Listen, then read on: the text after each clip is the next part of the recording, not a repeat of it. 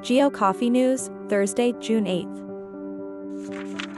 The European Union Agency for the Space Program has released its first EO and GNSS market report, which provides global coverage of EO and GNSS applications across 17 different market segments.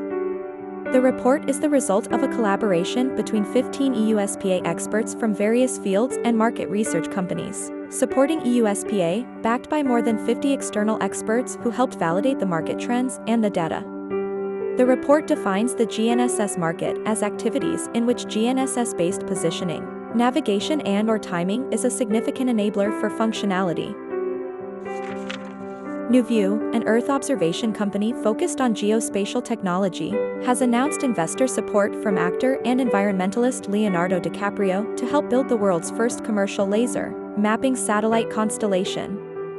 The new dataset will be ideal for national mapping initiatives, NGOs, commercial enterprises, researchers, governments, and organizations focused on addressing natural disasters, climate change, and promoting sustainable development.